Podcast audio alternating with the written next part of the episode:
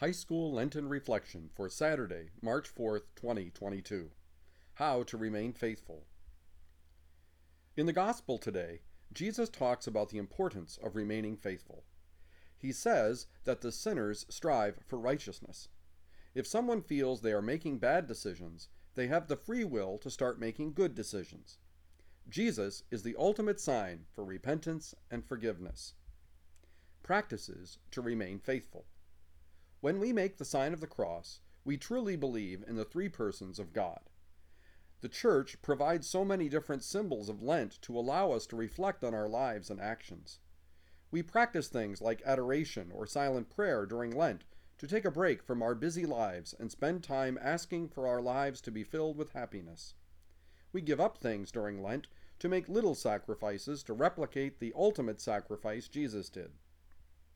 We have prayer services like Stations of the Cross to have a small glimpse of the life of Jesus before his death.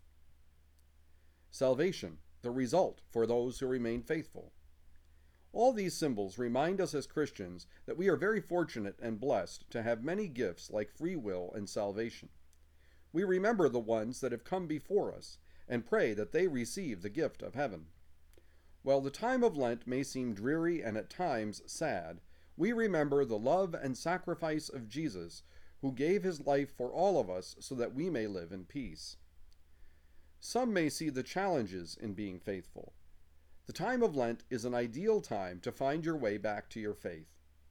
During the Easter Vigil, we welcome new members into the church.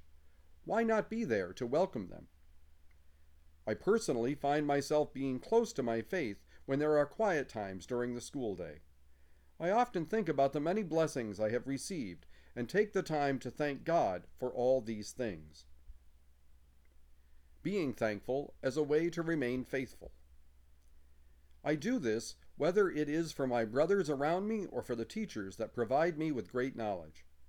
Jesus provides great teaching on how to love others and respect the ones we may not be fond of. Some challenges I think people face when being faithful is the lack of commitment of themselves.